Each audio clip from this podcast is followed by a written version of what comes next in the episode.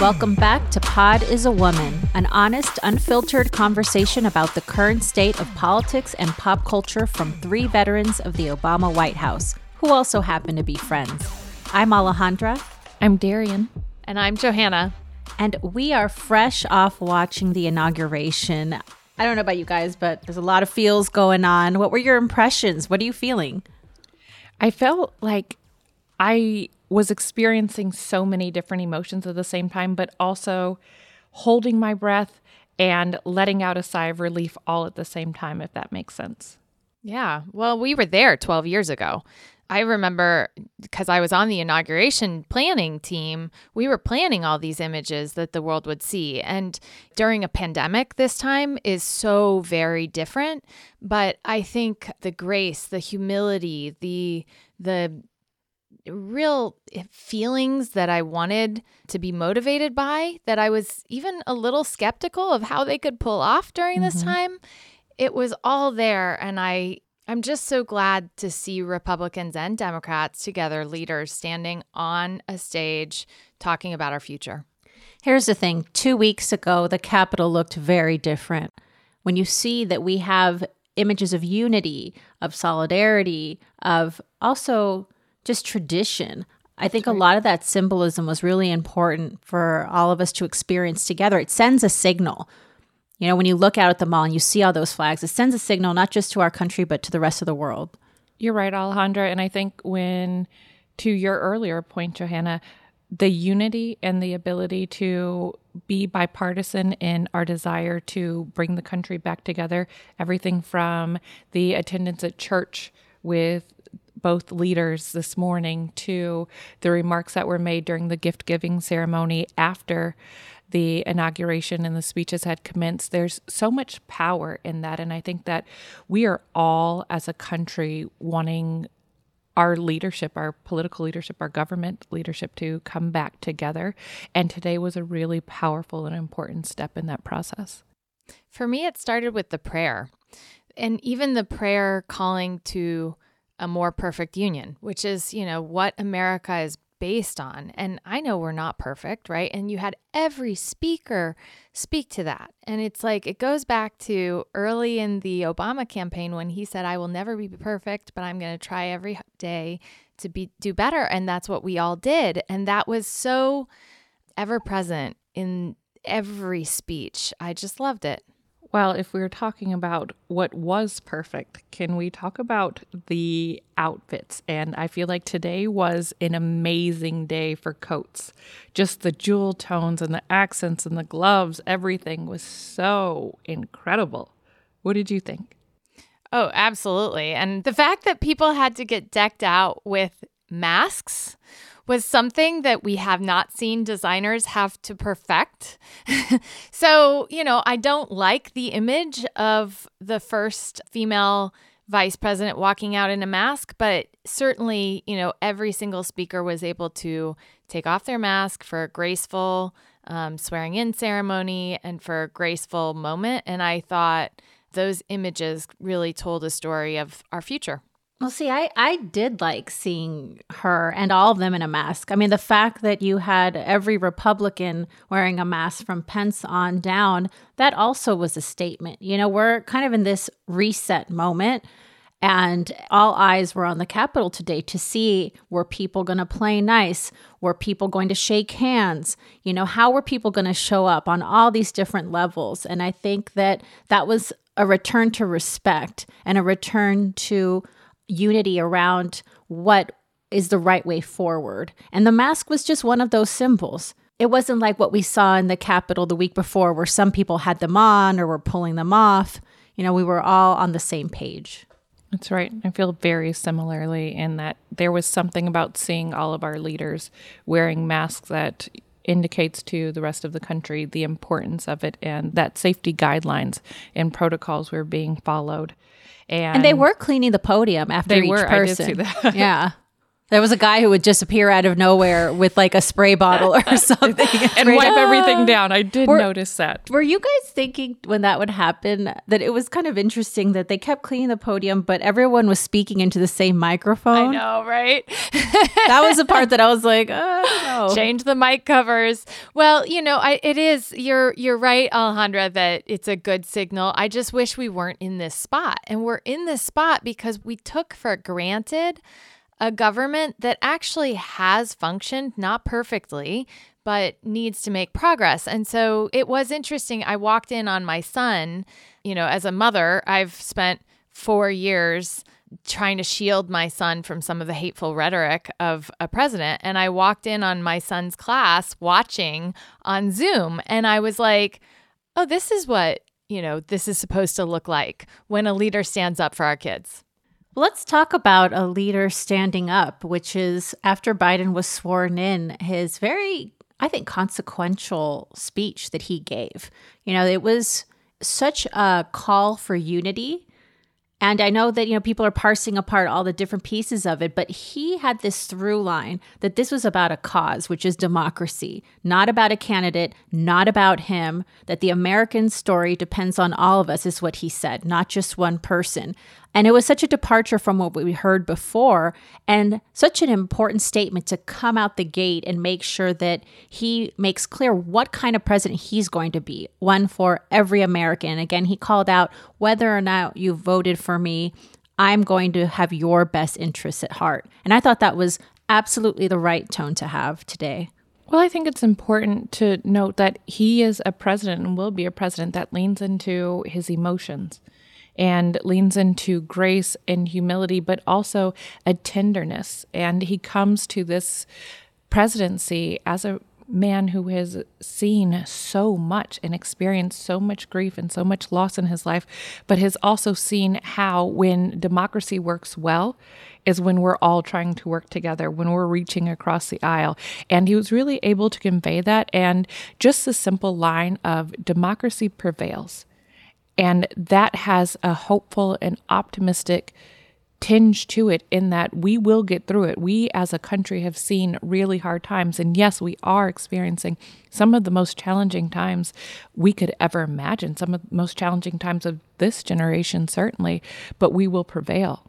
What America can be, like to all of us and to the world. I agree, Darian. And, you know, you're right, Alejandra. This is it's important for for people to be reminded that we strive together. And i always say and we all know you know we saw the stresses of this office up close as you know white house um, staff. And if we expect one person one man to heal all of america or to carry our democracy we are going to be continually disappointed. But when we all work together there is nothing that will stop America's greatness. And I thought it was so poignant that so many voices were were part of this service.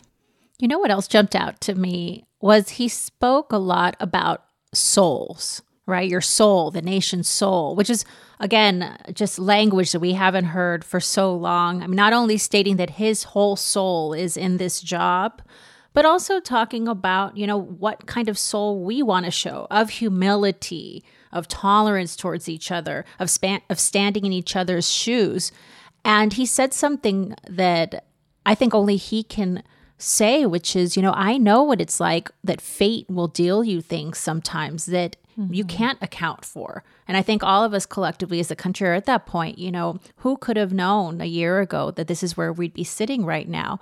But the interesting frame that he added where sometimes you lend a hand, sometimes you need a hand. He knows what it's like to be up, he knows what it's like to be down. And I think right now we're experiencing, you know, whether our side wins or loses, there is a certain level of humility that we have to show towards each other because you never know when things change again.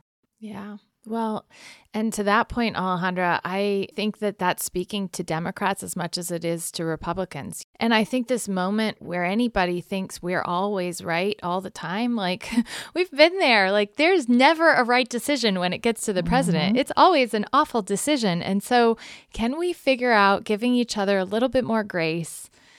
all across the board so that we can try to find those shared values again.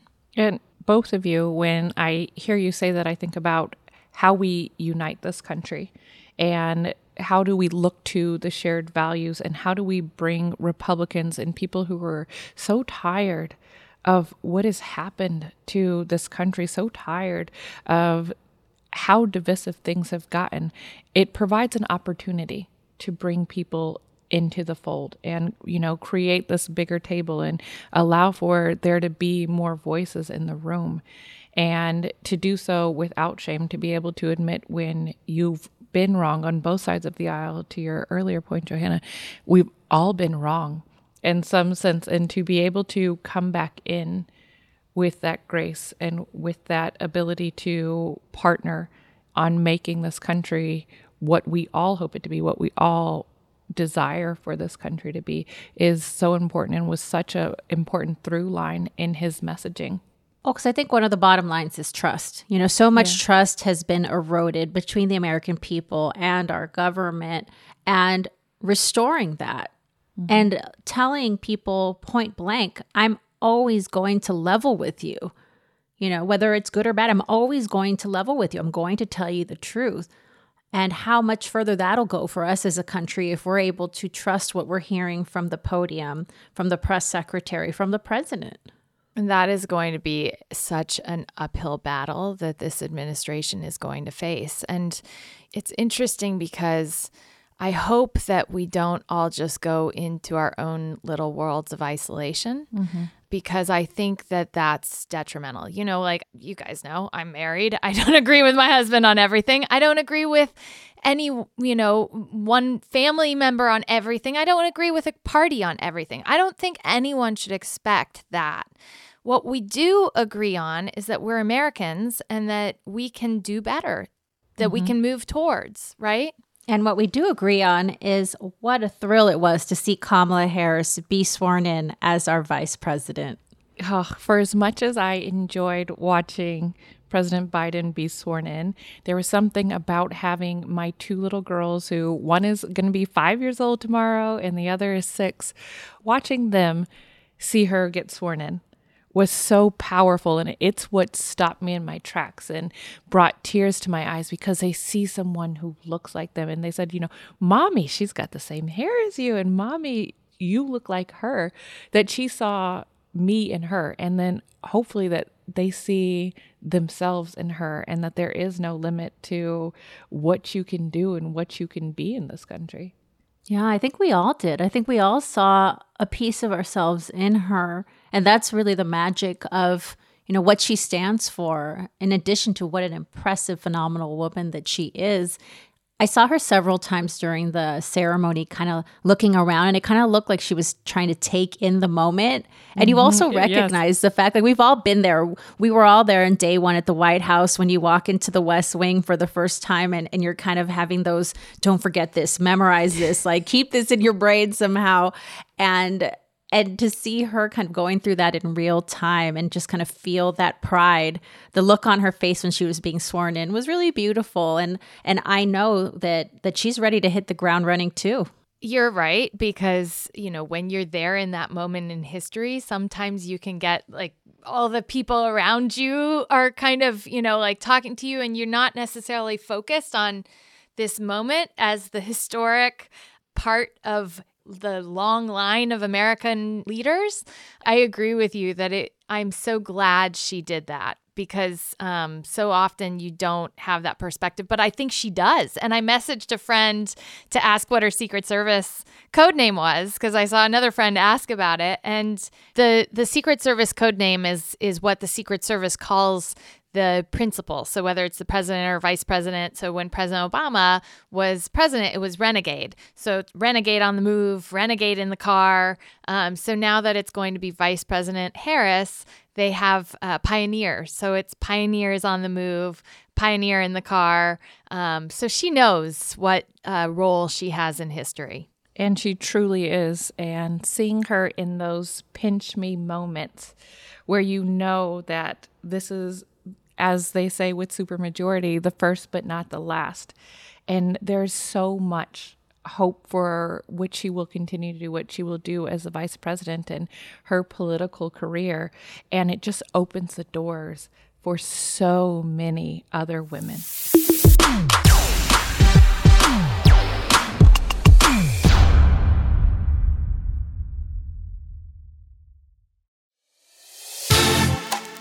Were you guys watching Doug Emhoff the way that I was too? Because I was really watching him and his his reactions. And he, remember when they both descend, or I should say, ascend the stairs together when they first arrived, and I was looking at where they were all standing in relation to each other because there is protocol, you know, who stands where, and and you could see him also, you know, just kind of figuring out in real time and and getting used to a, a life and a role that I'm sure he never imagined for himself. And so it'll be really exciting to see what his priorities are because as second gentleman he's going to have his own priorities and his own initiatives that he launches and so that dynamic between them and just the kind of gender norm stereotypes that that's also breaking mm-hmm. is really significant.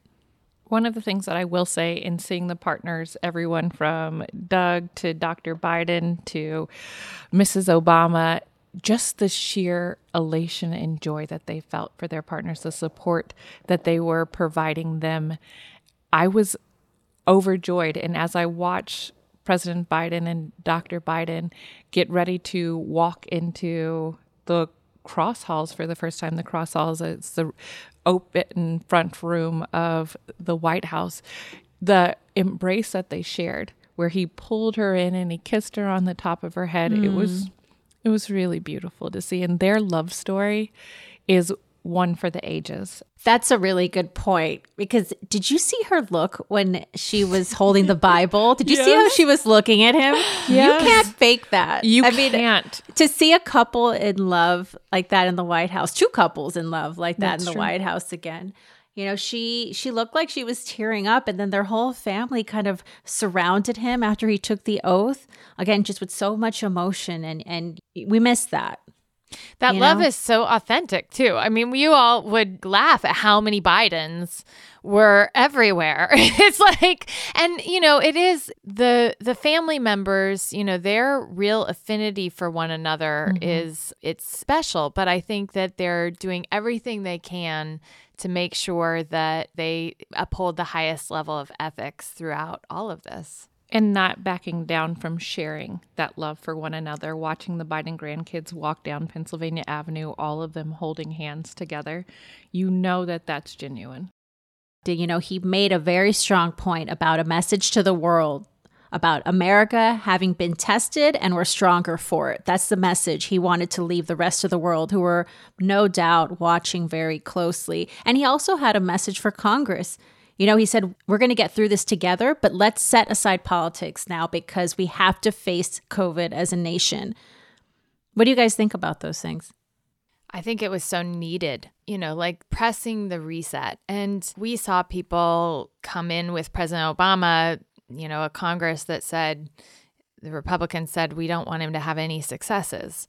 And it's detrimental to the American people. Like mm-hmm. I always said, that a resistance and I know there are a lot of people who are Democrats who have, you know, said a resistance is good. I I have always felt like resisting doesn't move the needle for Americans. And so I want to, you know, see that world in which you can find unlikely allies and move the ball forward. I think that that is how actually Joe Biden manages to bridge the difference and get people trusting him is when he actually does the things that Trump promised, like expanding health care for mm-hmm. people who are desperately in need, expanding, you know, rights for small businesses, for, you know, entrepreneurs, for expanding rights for workers, you know, expanding rights for people and opportunity, educational opportunity. That's how he wins the hearts and minds of Americans who are skeptical.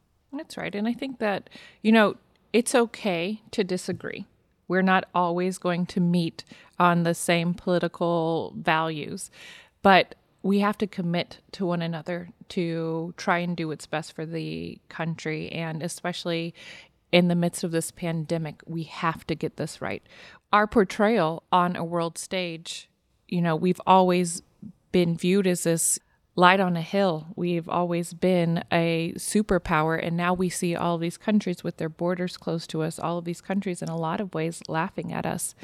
And we have to be able to come back. Yeah. No, that was among the many untruths of President Trump was when he said that we were not leading the world stage with President Obama. In fact, he was coalition building for our kids' future, for climate change, for and that is a slow process.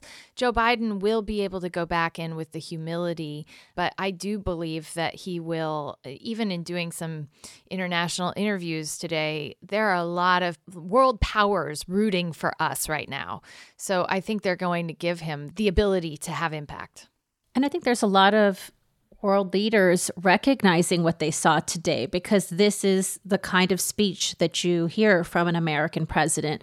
But there was something that did feel very fresh, which is when our poet laureate Amanda Gorman hit the stage. And she came right after Lady Gaga and Lo, who we can talk about in a second. But I, I think Amanda deserves top billing here because she gave such an incredible, I mean, I don't know, speech, performance, uh, reading, I mean, sermon. It was amazing. it and was everything. everyone was just at rapt attention. Yeah, I think it was this moment where all of the emotion everyone's been feeling for all of these years just culminating in this young, young girl passionately speaking our soul to ourselves.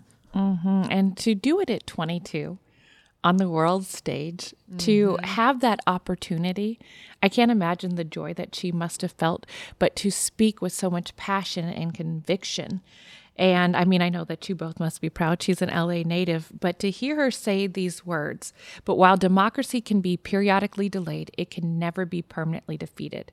In this truth, in this faith, we trust. For while our eyes are on the future, history has its eyes on us. And that line, very much from Hamilton, it yes. just it resonated and it brought tears to my eyes. And I was just I was so incredibly proud to see this young black woman standing there speaking to the soul of our country.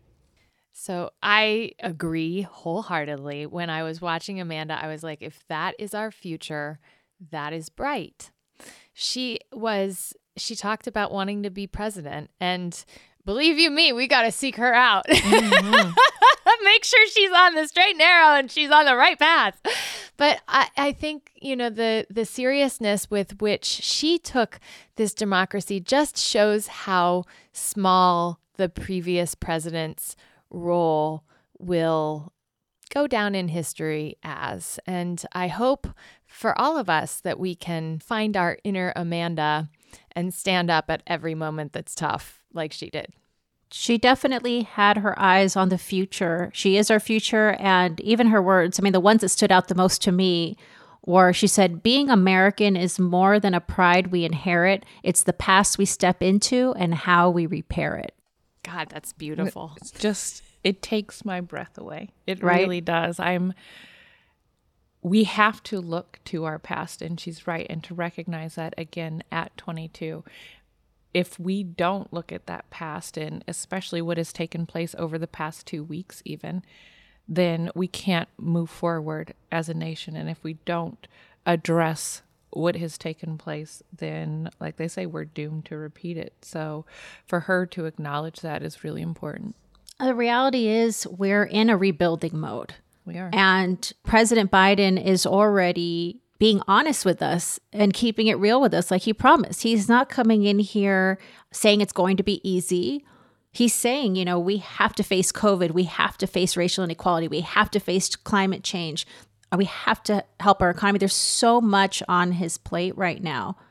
Oh, I was going to say on all of our plates, right? Like, I mean, all of us traveled with President Obama around the world, and we set up these events for years. I watched President Obama speak to hundreds of thousands, if not millions, of people. And every time I think people would get energized, but they would think, okay, well, President Obama's going to do it. And I hope that the Biden administration and Joe Biden include all Americans throughout this whole journey because the truth is the only way we get there is when we form a chorus and when we all stay involved in our democracy. Well, I think when we look at that and how we form this chorus and how we bring more people to the table and bring more people into the fold. That's what this administration has already come out the gates doing to make the administration reflective, and especially in the senior leadership positions and White House positions, reflective of what our country looks like and the diversity of our country has been an incredible step in that. I just I think the long road ahead like includes all of us coming to the table and and you know as all of us have been integrally involved in this um, throughout like that is as simple as joining the school site council. It is as simple as you know like supporting a PTA it is as simple as joining a community center. It is as simple as you know like going to church and supporting your community and listening to people and getting them involved in our government and in our destiny. And that is the only way that we are together going to make this country and the world better.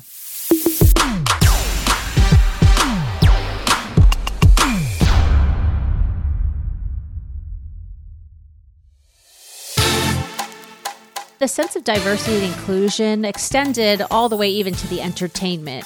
We saw everyone from Garth Brooks to Lady Gaga to J Lo, and one of the things that really struck me you know, for background in the Obama White House, I was deputy director of Hispanic media and working with my community within the White House and understanding how important it is to have someone like Jennifer Lopez on the stage speaking Spanish, you know, in the middle of her performance. These are these were all nods to our different communities that we were all represented on that stage and all welcome.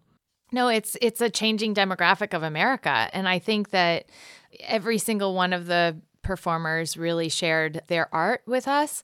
I loved that Garth Brooks asked us all to join in. Mm-hmm. I, I, just, and then to have a Republican remind us all of President Obama singing Amazing Grace, that is just one of my favorite moments. was, I loved that. I think overall, when we look at the events of the day, everything from Trump leaving this morning to church to the ceremonies and the speeches and the music, Alejandra, just the way that they performed and hearing her speak Spanish and hearing Gaga belt out those words and even hearing Garth Brooks sing and take off his hat and just cheer on America it made me feel so optimistic and i fully recognize you know the optimism that i feel is different from the intentional hope that we have to go into this next especially the next 100 days. I was just so overjoyed and even seeing later on when the president and vice president were laying the wreath at Arlington, and it's a site that I have been at so many times with President Obama and then the vice president, it just brought back what's important in the service and sacrifice of so many people to and for our country and the legacy of service that President Biden brings to the table and walking in those doors as we talk about a day one ready administration and everything that they have, they're ready. They've set themselves up to be ready. They are ready. And we're going to start seeing a lot of action, executive orders, and so on coming out of this administration. I know that talking about the first 100 days is top of mind for us. And we have a great guest this coming week who is Sonal Shah, who was with us at the White House and actually founded the White House Office of Social Innovation and Civic Participation. So she's going to help us unpack that next week.